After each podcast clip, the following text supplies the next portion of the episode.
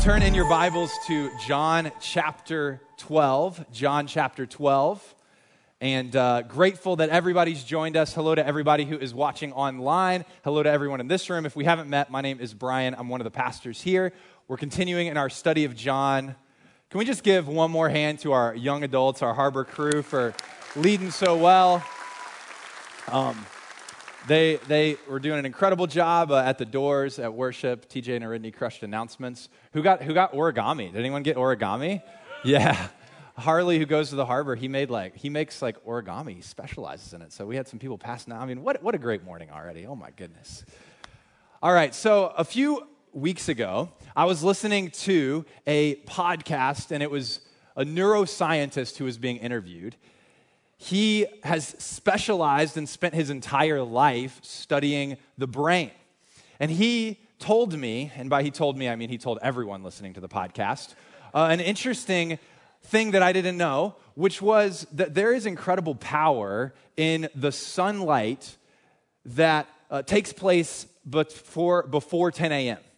So, from the time the sun rises till 10 a.m., and he says, if you're outside in the sunlight for 20 minutes, between the time the sun comes up and 10 a.m.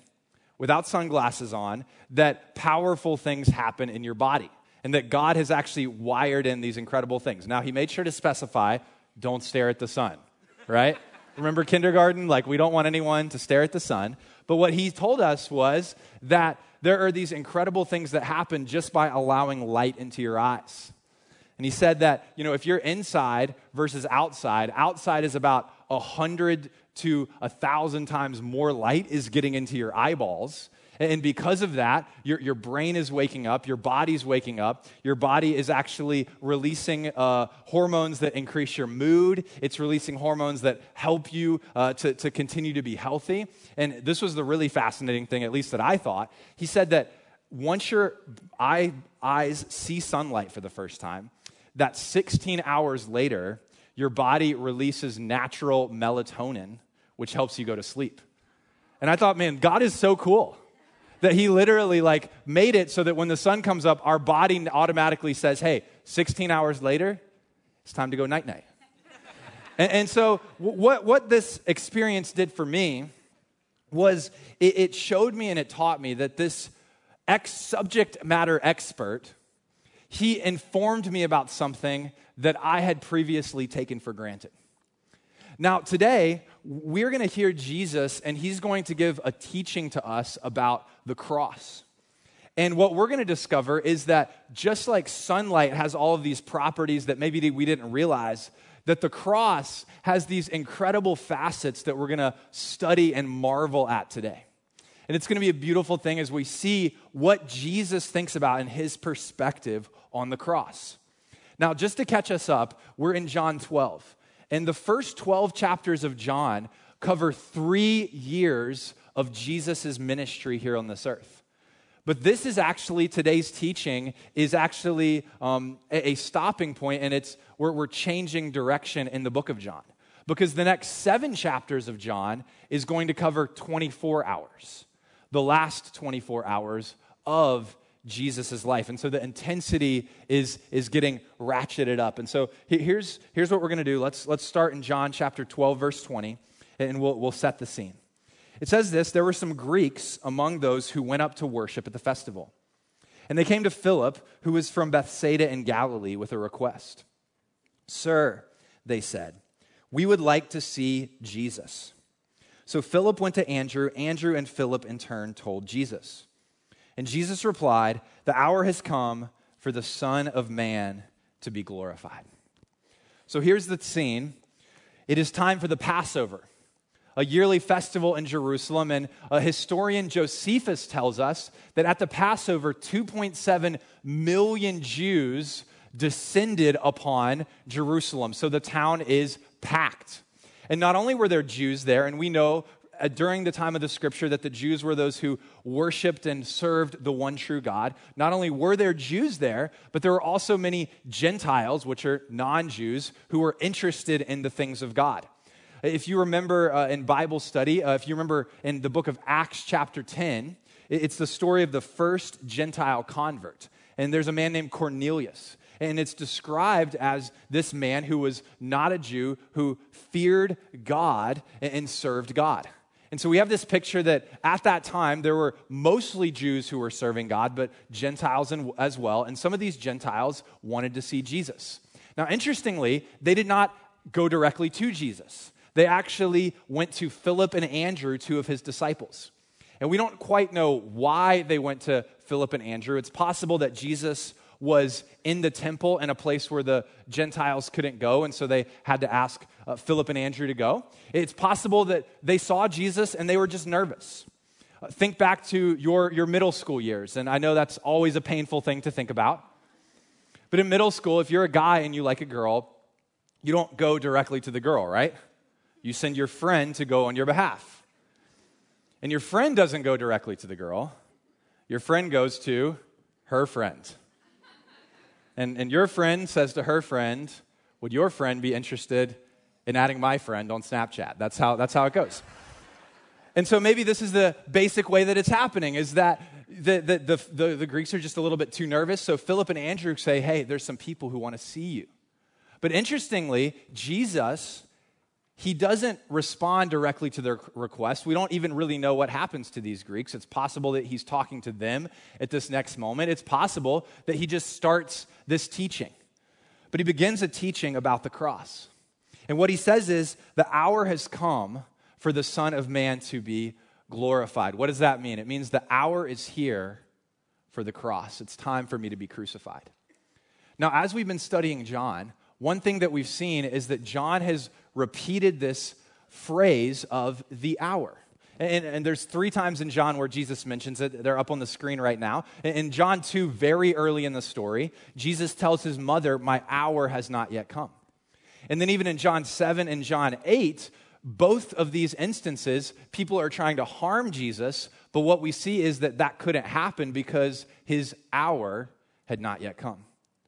But now, in this moment, the Holy Spirit has revealed to Jesus that he has come for the purpose of dying on the cross. He was born to die, and now the time has come. The hour has arrived. It's time for him to go to the cross. And so, we're going to study the last time that Jesus taught publicly in the book of John, and it's going to be a teaching about the cross.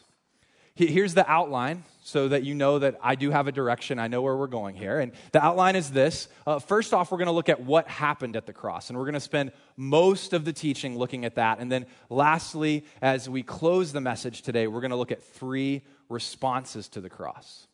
Now, we've already seen one of the things that happened at the cross in verse 23. We can look back, but Jesus said this He says, The hour has come for the Son of Man to be glorified.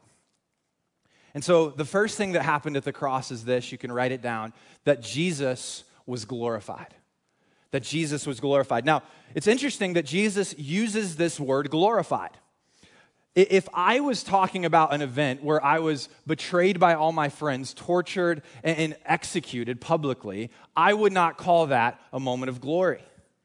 But this is the term that Jesus uses. And in fact, this Greek word glorified, it's up on the screen here. It's this word doxazo. It means to glory, to honor, to bestow glory upon. Jesus is saying that this moment of the cross is his coronation, it's his crowning achievement, it's the moment of his greatest glory.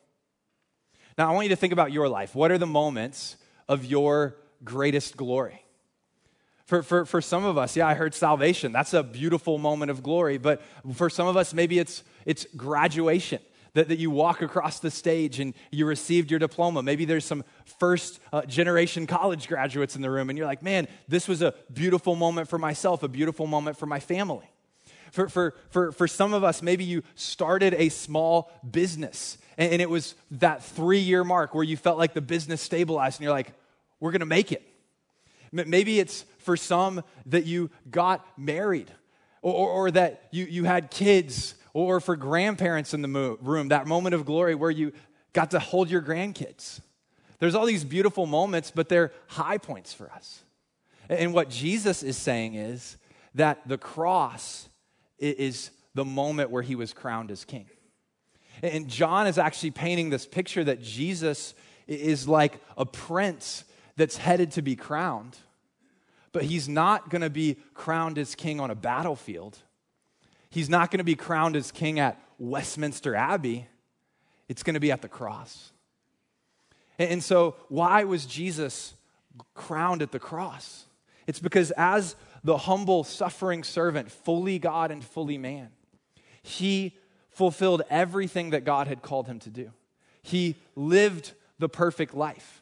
He dies on the cross for our sins. And when he says it is finished, he says, I've accomplished everything God's called me to do, and I've accomplished everything that is needed to save humanity. And at that moment, he is crowned as king. This is what the Apostle Paul says about this. He says in Philippians chapter 2, Therefore, God highly exalted Jesus to the highest place and gave him the name that is above every name. That at the name of Jesus, every knee should bow in heaven and on earth and under the earth, and every tongue acknowledge that Jesus Christ is Lord to the glory of God the Father. So at the cross, Jesus was glorified. Let's keep reading. Look with me at verse 24. Jesus says, Very truly, I tell you, unless a kernel of wheat falls to the ground and dies, it remains only a single seed. But if it dies, it produces many seeds. So here, Jesus compares his death to that of a seed falling into a ground. Now, now think about a seed. When I was thinking about seeds, I was thinking about grapes with seeds. And the reason is because when we buy grapes, we buy seedless grapes, right? But we've all been in that moment where you go to the store and you get back and you realize that you've made a terrible mistake and you've bought grapes with seeds. And you realize for the next week, my grape experience is ruined. Because I'm going to have to pick out every single seed of every single grape. And, and in that moment, that grape that has that seed, if you eat it and, and accidentally swallow the seed, if you eat it and spit it out in the sink, that seed only has the potential for one grape. But someone who is knowledgeable can take that seed, plant it in the right soil, cultivate it, and let it grow. And that potential is actually infinite grapes. Because that vine can produce thousands upon thousands, and then that vine produces grapes that have seeds that could produce thousands upon thousands. And that is what Jesus is saying. He says, if I don't go to the cross, it's just going to be me. But if I die, if I rise again, the potential is now that the whole world can be saved. And so then what we see in verse 25, he says, Anyone who loves their life will lose it, while anyone who hates this life in the world will keep it for eternal life. Whoever serves me must follow me, and where I am, my servant also will be. My Father will honor the one who serves me. We're going to come back to this at the end, so for now, we'll look at verse 27. Jesus, thinking about the cross, teaching about the cross, says this He says, Now my soul is troubled. And what shall I say? Father, save me from this hour? No. It was for this very reason that I came to this hour. Father, glorify your name. If you're familiar with the story of the Bible, you know that there's this famous scene where Jesus is in the Garden of Gethsemane. It's right before he's killed, just between this moment we're reading about right now and the cross. And just hours before he's killed, he goes to the Garden of Gethsemane, and it's a time where he's praying to God, and he's so full of anxiety and so full of trouble of the soul that he actually sweats drops of blood. And he calls out to God and he says, God, if it's possible, let this cup pass from me. In other words, God, if there's a plan B to save the world, now would be a really good time to execute plan B. But what he ends up saying is, But God, it is not my will, but your will be done. And so in that moment, Jesus surrenders himself and he lays down his will and says, God, it's all about your glory. I will go to the cross. Now, John doesn't tell us the story of the Garden of Gethsemane in his gospel, but this moment is very similar. Jesus, as he's teaching the crowd, he thinks about the weight of the cross, and his soul is filled with trouble as he realizes what God has called him to do. But his prayer is not, God, rescue me from this, take it away. But his prayer is, God, in the middle of it, may you be glorified. Now, here's an application point for us. Each one of us here who is a follower of Jesus, and really I believe every person has a call of God on their life. Every person. For some in here who don't know Jesus, that call is for you to step into a relationship with Jesus. That's the first step. But for those who are in a relationship with Jesus, God has a call for your life. God has a call for your future, for your career, for your ministry, for the way that you interact with the world, for the way that you serve this church. But here's the reality of a call of God. Whenever you receive a call of God, one of the things that comes with it is doubt and fear. Because the moment God tells you that I'm calling you to do something, you realize that thing is impossible on my own. And, so, just like Jesus, our souls can be troubled. And, and what I'm encouraged about is first off, I think we need to take the pressure off of us because Jesus, his call was way bigger than ours, right? Like, is anybody else called here to be the savior of the world? No hands. Okay. So, so none of us have that weight on us. But, but the call that God has put on our life, it is weighty to us, but our prayer should be that of Jesus. God, I am nervous. I am troubled. I am overwhelmed by this, but my prayer is not God, deliver me from it. My prayer is God be glorified in it. And may we as a church, may you individually say, I do want to step into the call that God has for my life, even if I'm afraid, because I want to follow Jesus in this way. Let's keep reading. Look with me at verse 28. As Jesus says, Follow, Father, glorify your name, we read, Then a voice came from heaven I have glorified it, and I will glorify it again. So God speaks from heaven one of three times in Jesus' ministry when he does this at baptism, at the transfiguration, and now here he speaks from heaven and he confirms to Jesus he is working and he has glorified his name. This is the second thing that happens when at the cross, and it's this, you can write it down, that at the cross, God was glorified. At the cross, God was glorified. You see, God's plan from the very beginning of the world what was for Jesus to go to the cross. Because at the cross, God's holiness and his love meets. You see, God loved humanity from the very beginning. He wanted relationship with humanity, but our sin separated us from God. And so God had to do something to bridge that gap. And the plan was from the foundations of the earth that fully God and fully man, Jesus, would die on the cross for our sins, paying for our sins and inviting us into life with God. And so, in this moment, as much as the world could look at the cross and say that it's weak, as much as the world could look at the cross and say that it is foolish, the cross is the power of God and the wisdom of God for the glory of God. God was glorified. Let's keep going. Look at verse 29. After the crowd hears this voice from heaven, we read, The crowd that was there and heard it said that it had thundered, and others said an angel had spoken to him. So there was confusion about the cross. Verse 30, or excuse me, there was confusion about the voice. And Jesus explains in verse 30 this voice was for your benefit, not mine. Now is the time for the judgment of the world. Now the prince of the world will be driven out. So, this leads us to the third thing that happened at the cross. Jesus says, Now the prince of the world will be driven out. So, write this down. At the cross, Satan was defeated. We can celebrate that. Amen. At the cross, Satan was defeated. Now, think back for a moment to the very, very beginning. In the beginning, God creates the world. He creates human beings. And the first thing that He does once humans are created is He actually gives human beings authority and rule over the earth. He says, Be fruitful, multiply, fill the earth, and subdue it. He hands over rule of the earth to humanity. Now, what happens in just two chapters is it took human beings two chapters to ruin everything.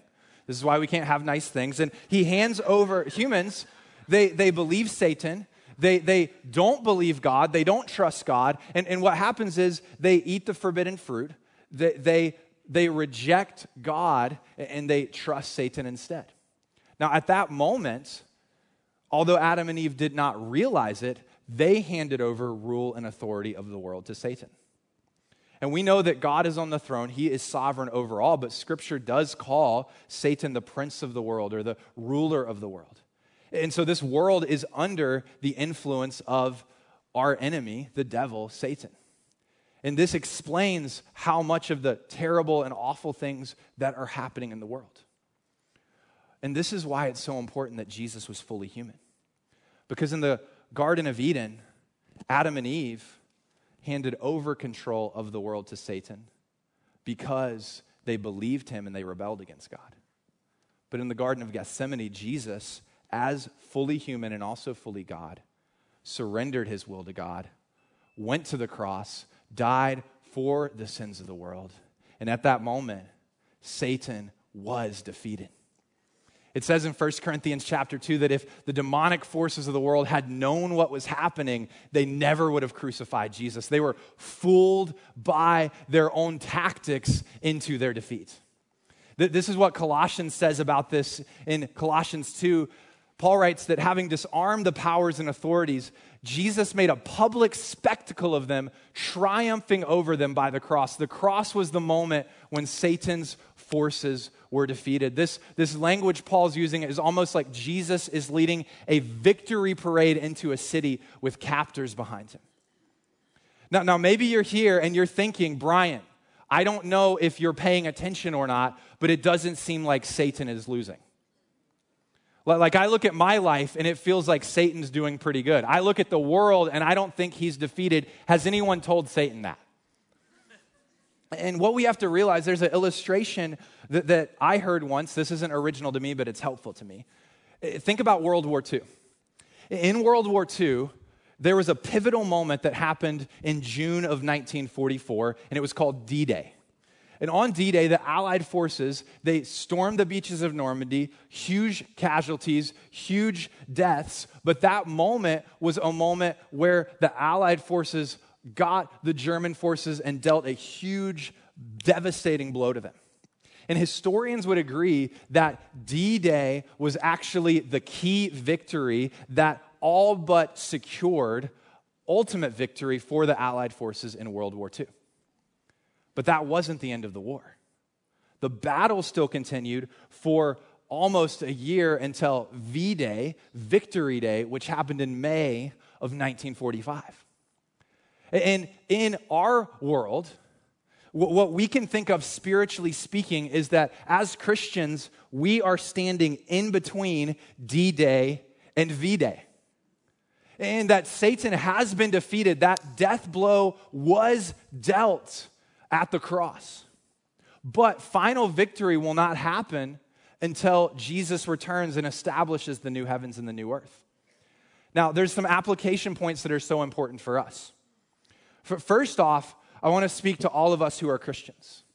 We need to realize that because of the cross, Satan has been defeated, and the power of Satan is no longer the authority in our lives.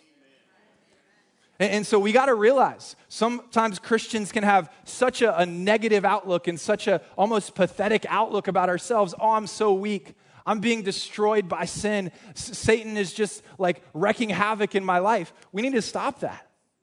But because actually, sin doesn't have power over you if you're in Christ, because Christ has already defeated it on the cross. We, we live in the presence of sin. We're still tempted by sin, but the Holy Spirit living in us has already defeated the enemy, and we stand in victory with Jesus because of the cross.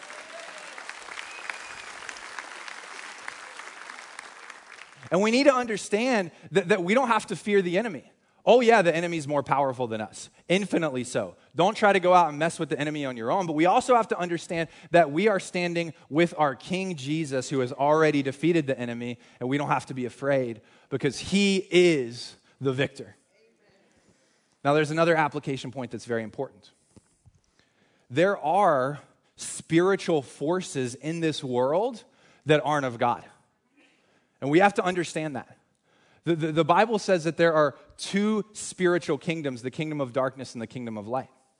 And there are people, probably in this room, probably online, certainly in our world, that are dabbling in spiritual things that aren't of the Lord.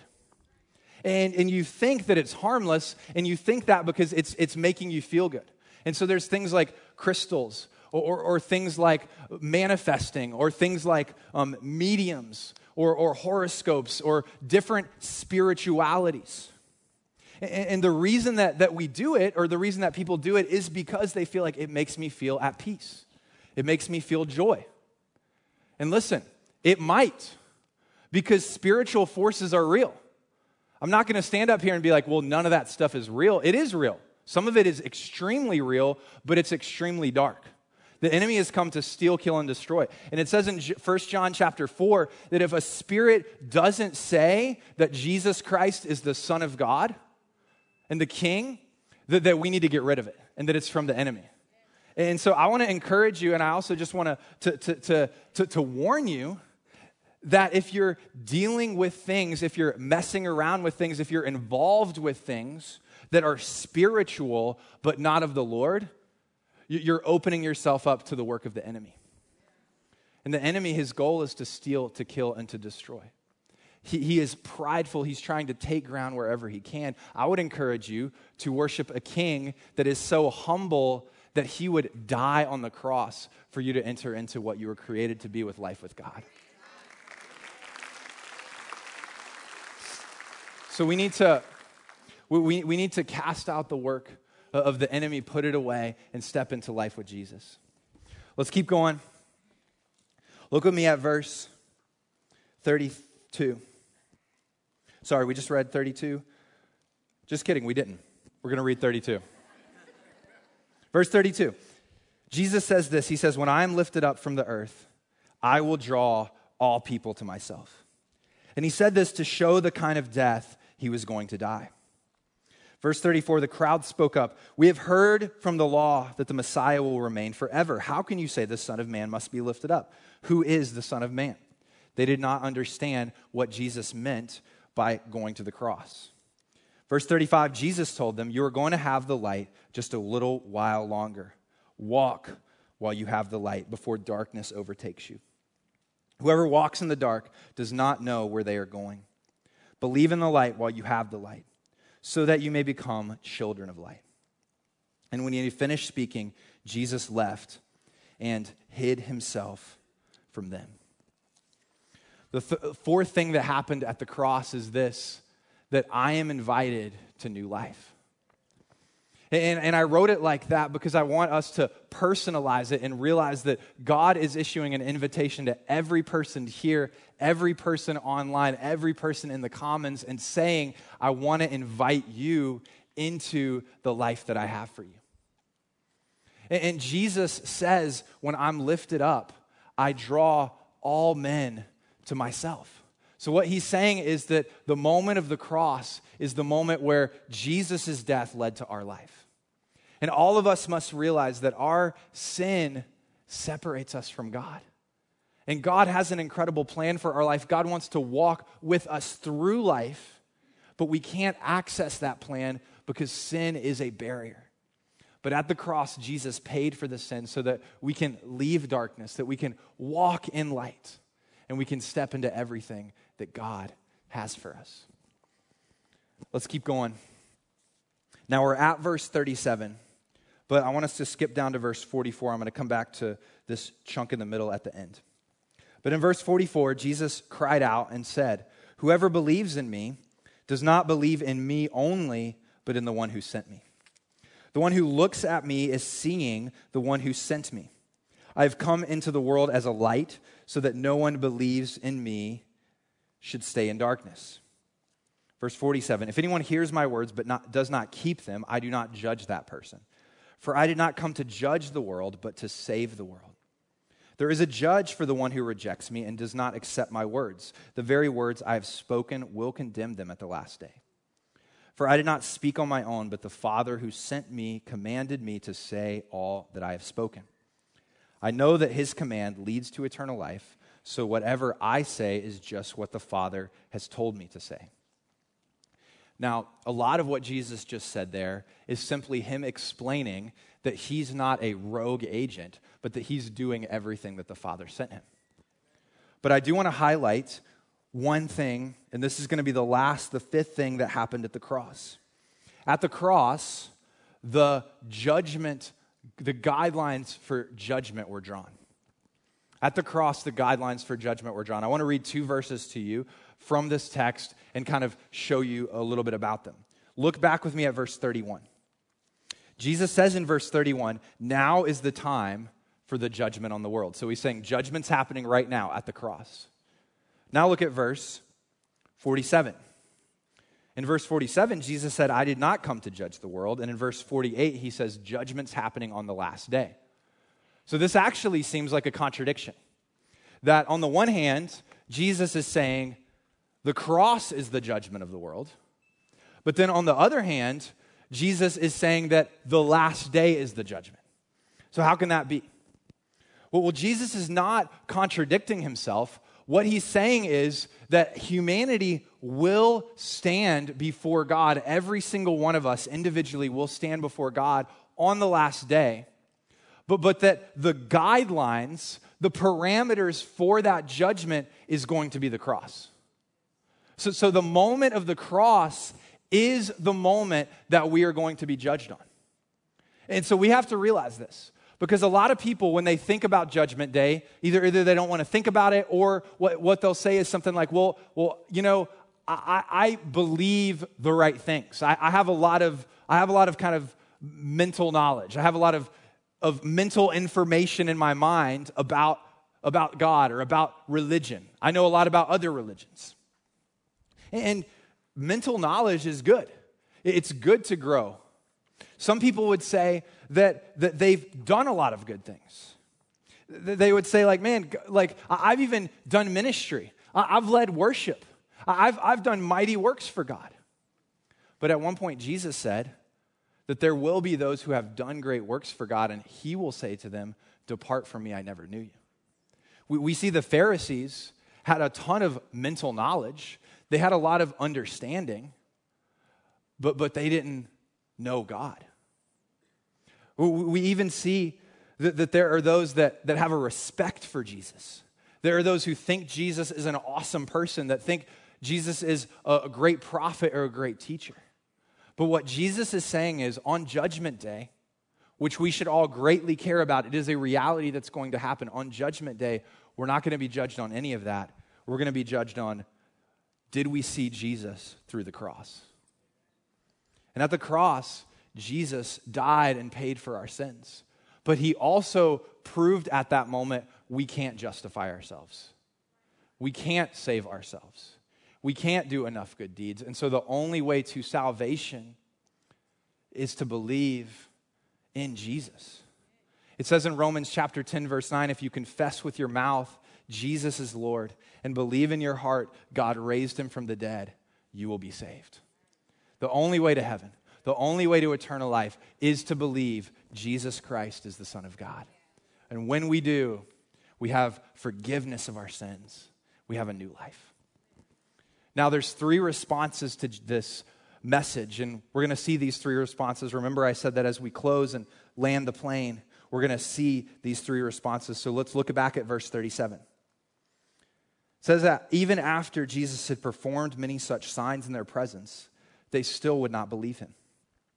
And this was to fulfill the word of Isaiah the prophet Lord, who has believed our message? And to whom has the arm of the Lord been revealed? For this reason, they could not believe because, as Isaiah says elsewhere, and John will quote from Isaiah again, and he says, He has blinded their eyes and hardened their hearts, so they can neither see with their eyes, nor understand with their hearts, nor turn, and I would heal them.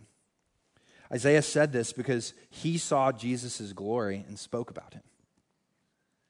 Now, this verse is very heavy. It talks about God blinding people's eyes, hardening people's hearts. So, what can this mean? Well, we know that God loves the world. We know that God's heart is for all people. And we know that, that God pursues us and chases after us, and He gives way more grace than any of us can imagine. But God also gives each one of us free will. And what this verse is saying is that people have the choice to either accept or to reject God. And what this verse is also saying is that there comes a moment where you can continually, over and over and over again, reject God.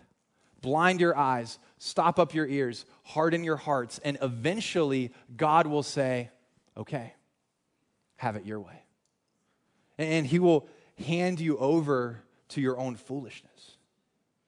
And this is not a popular thing. And so many people, they think, you know what? I can have endless opportunities for this. Like, like I, can, I can just keep doing whatever I want to do.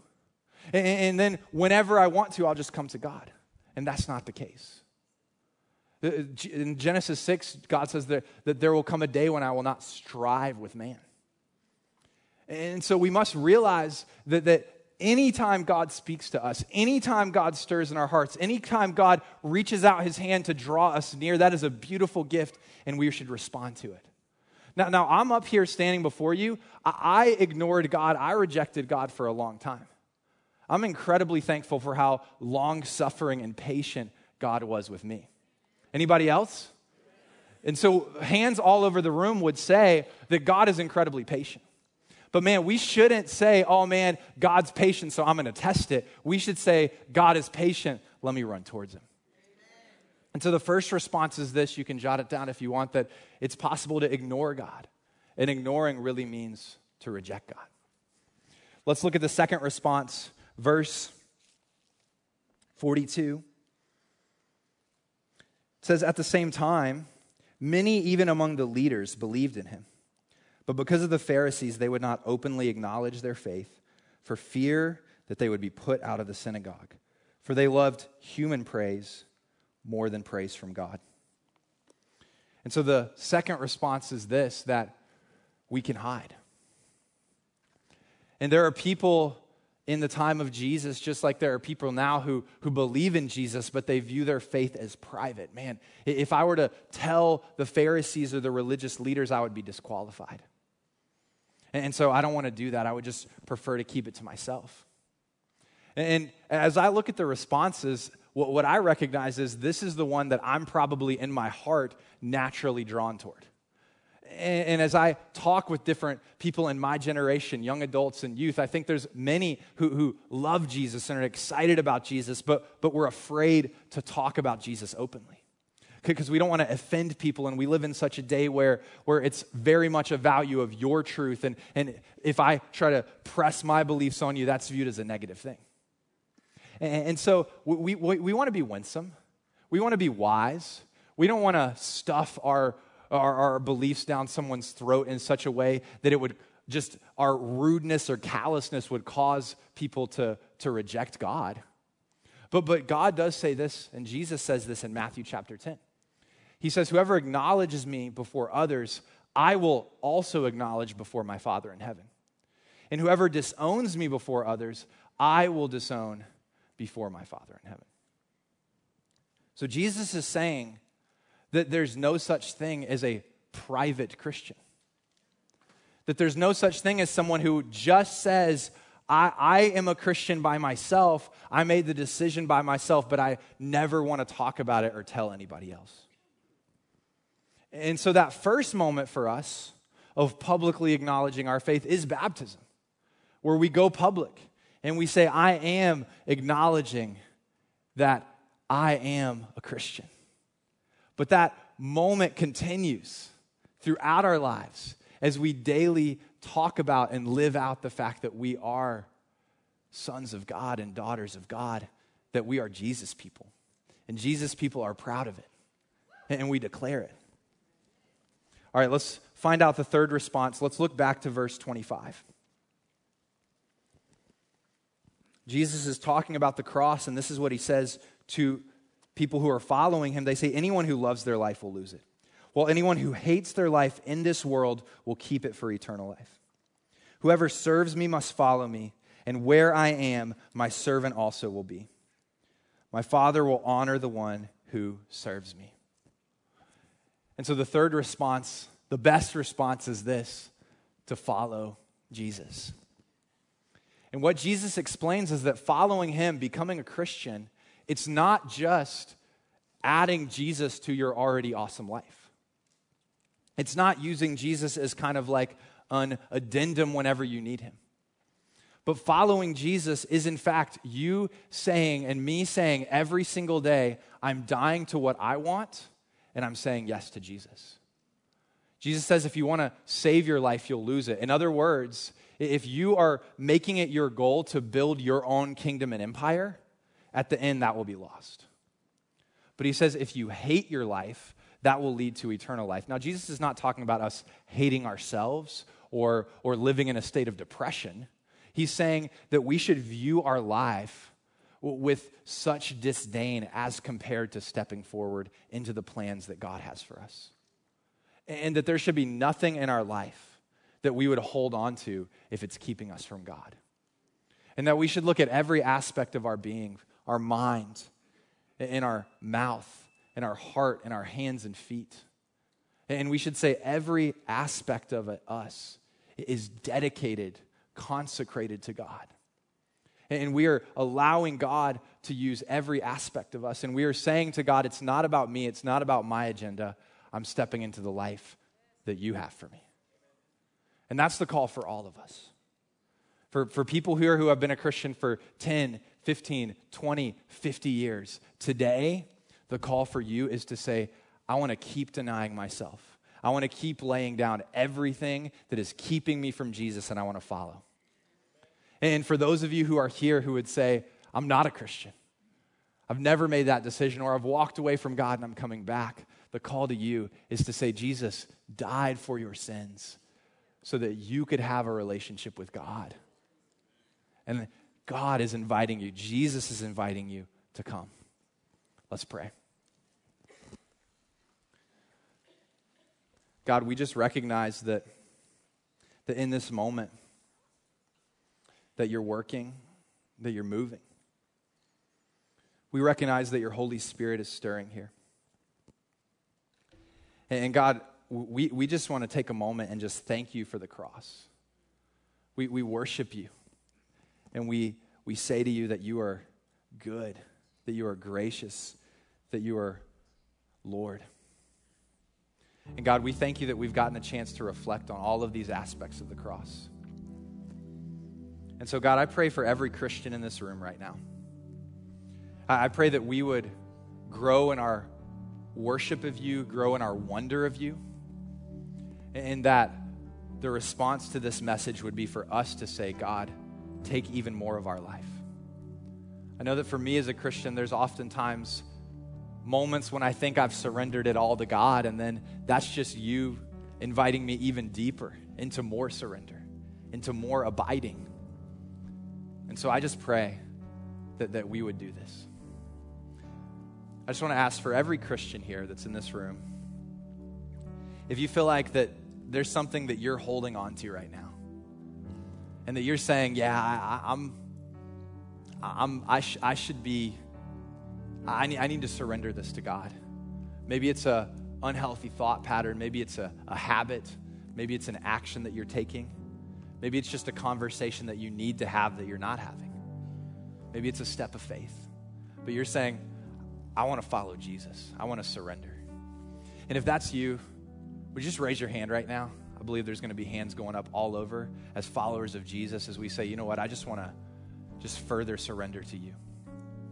Amazing the, the, these moments are just moments for us just to, before God, just say, God, I'm surrendering to you. I'm inviting your Holy Spirit in this time among these people to say, God, continue to move in me. And God, we are. We surrender to you wholeheartedly. And we ask you to move.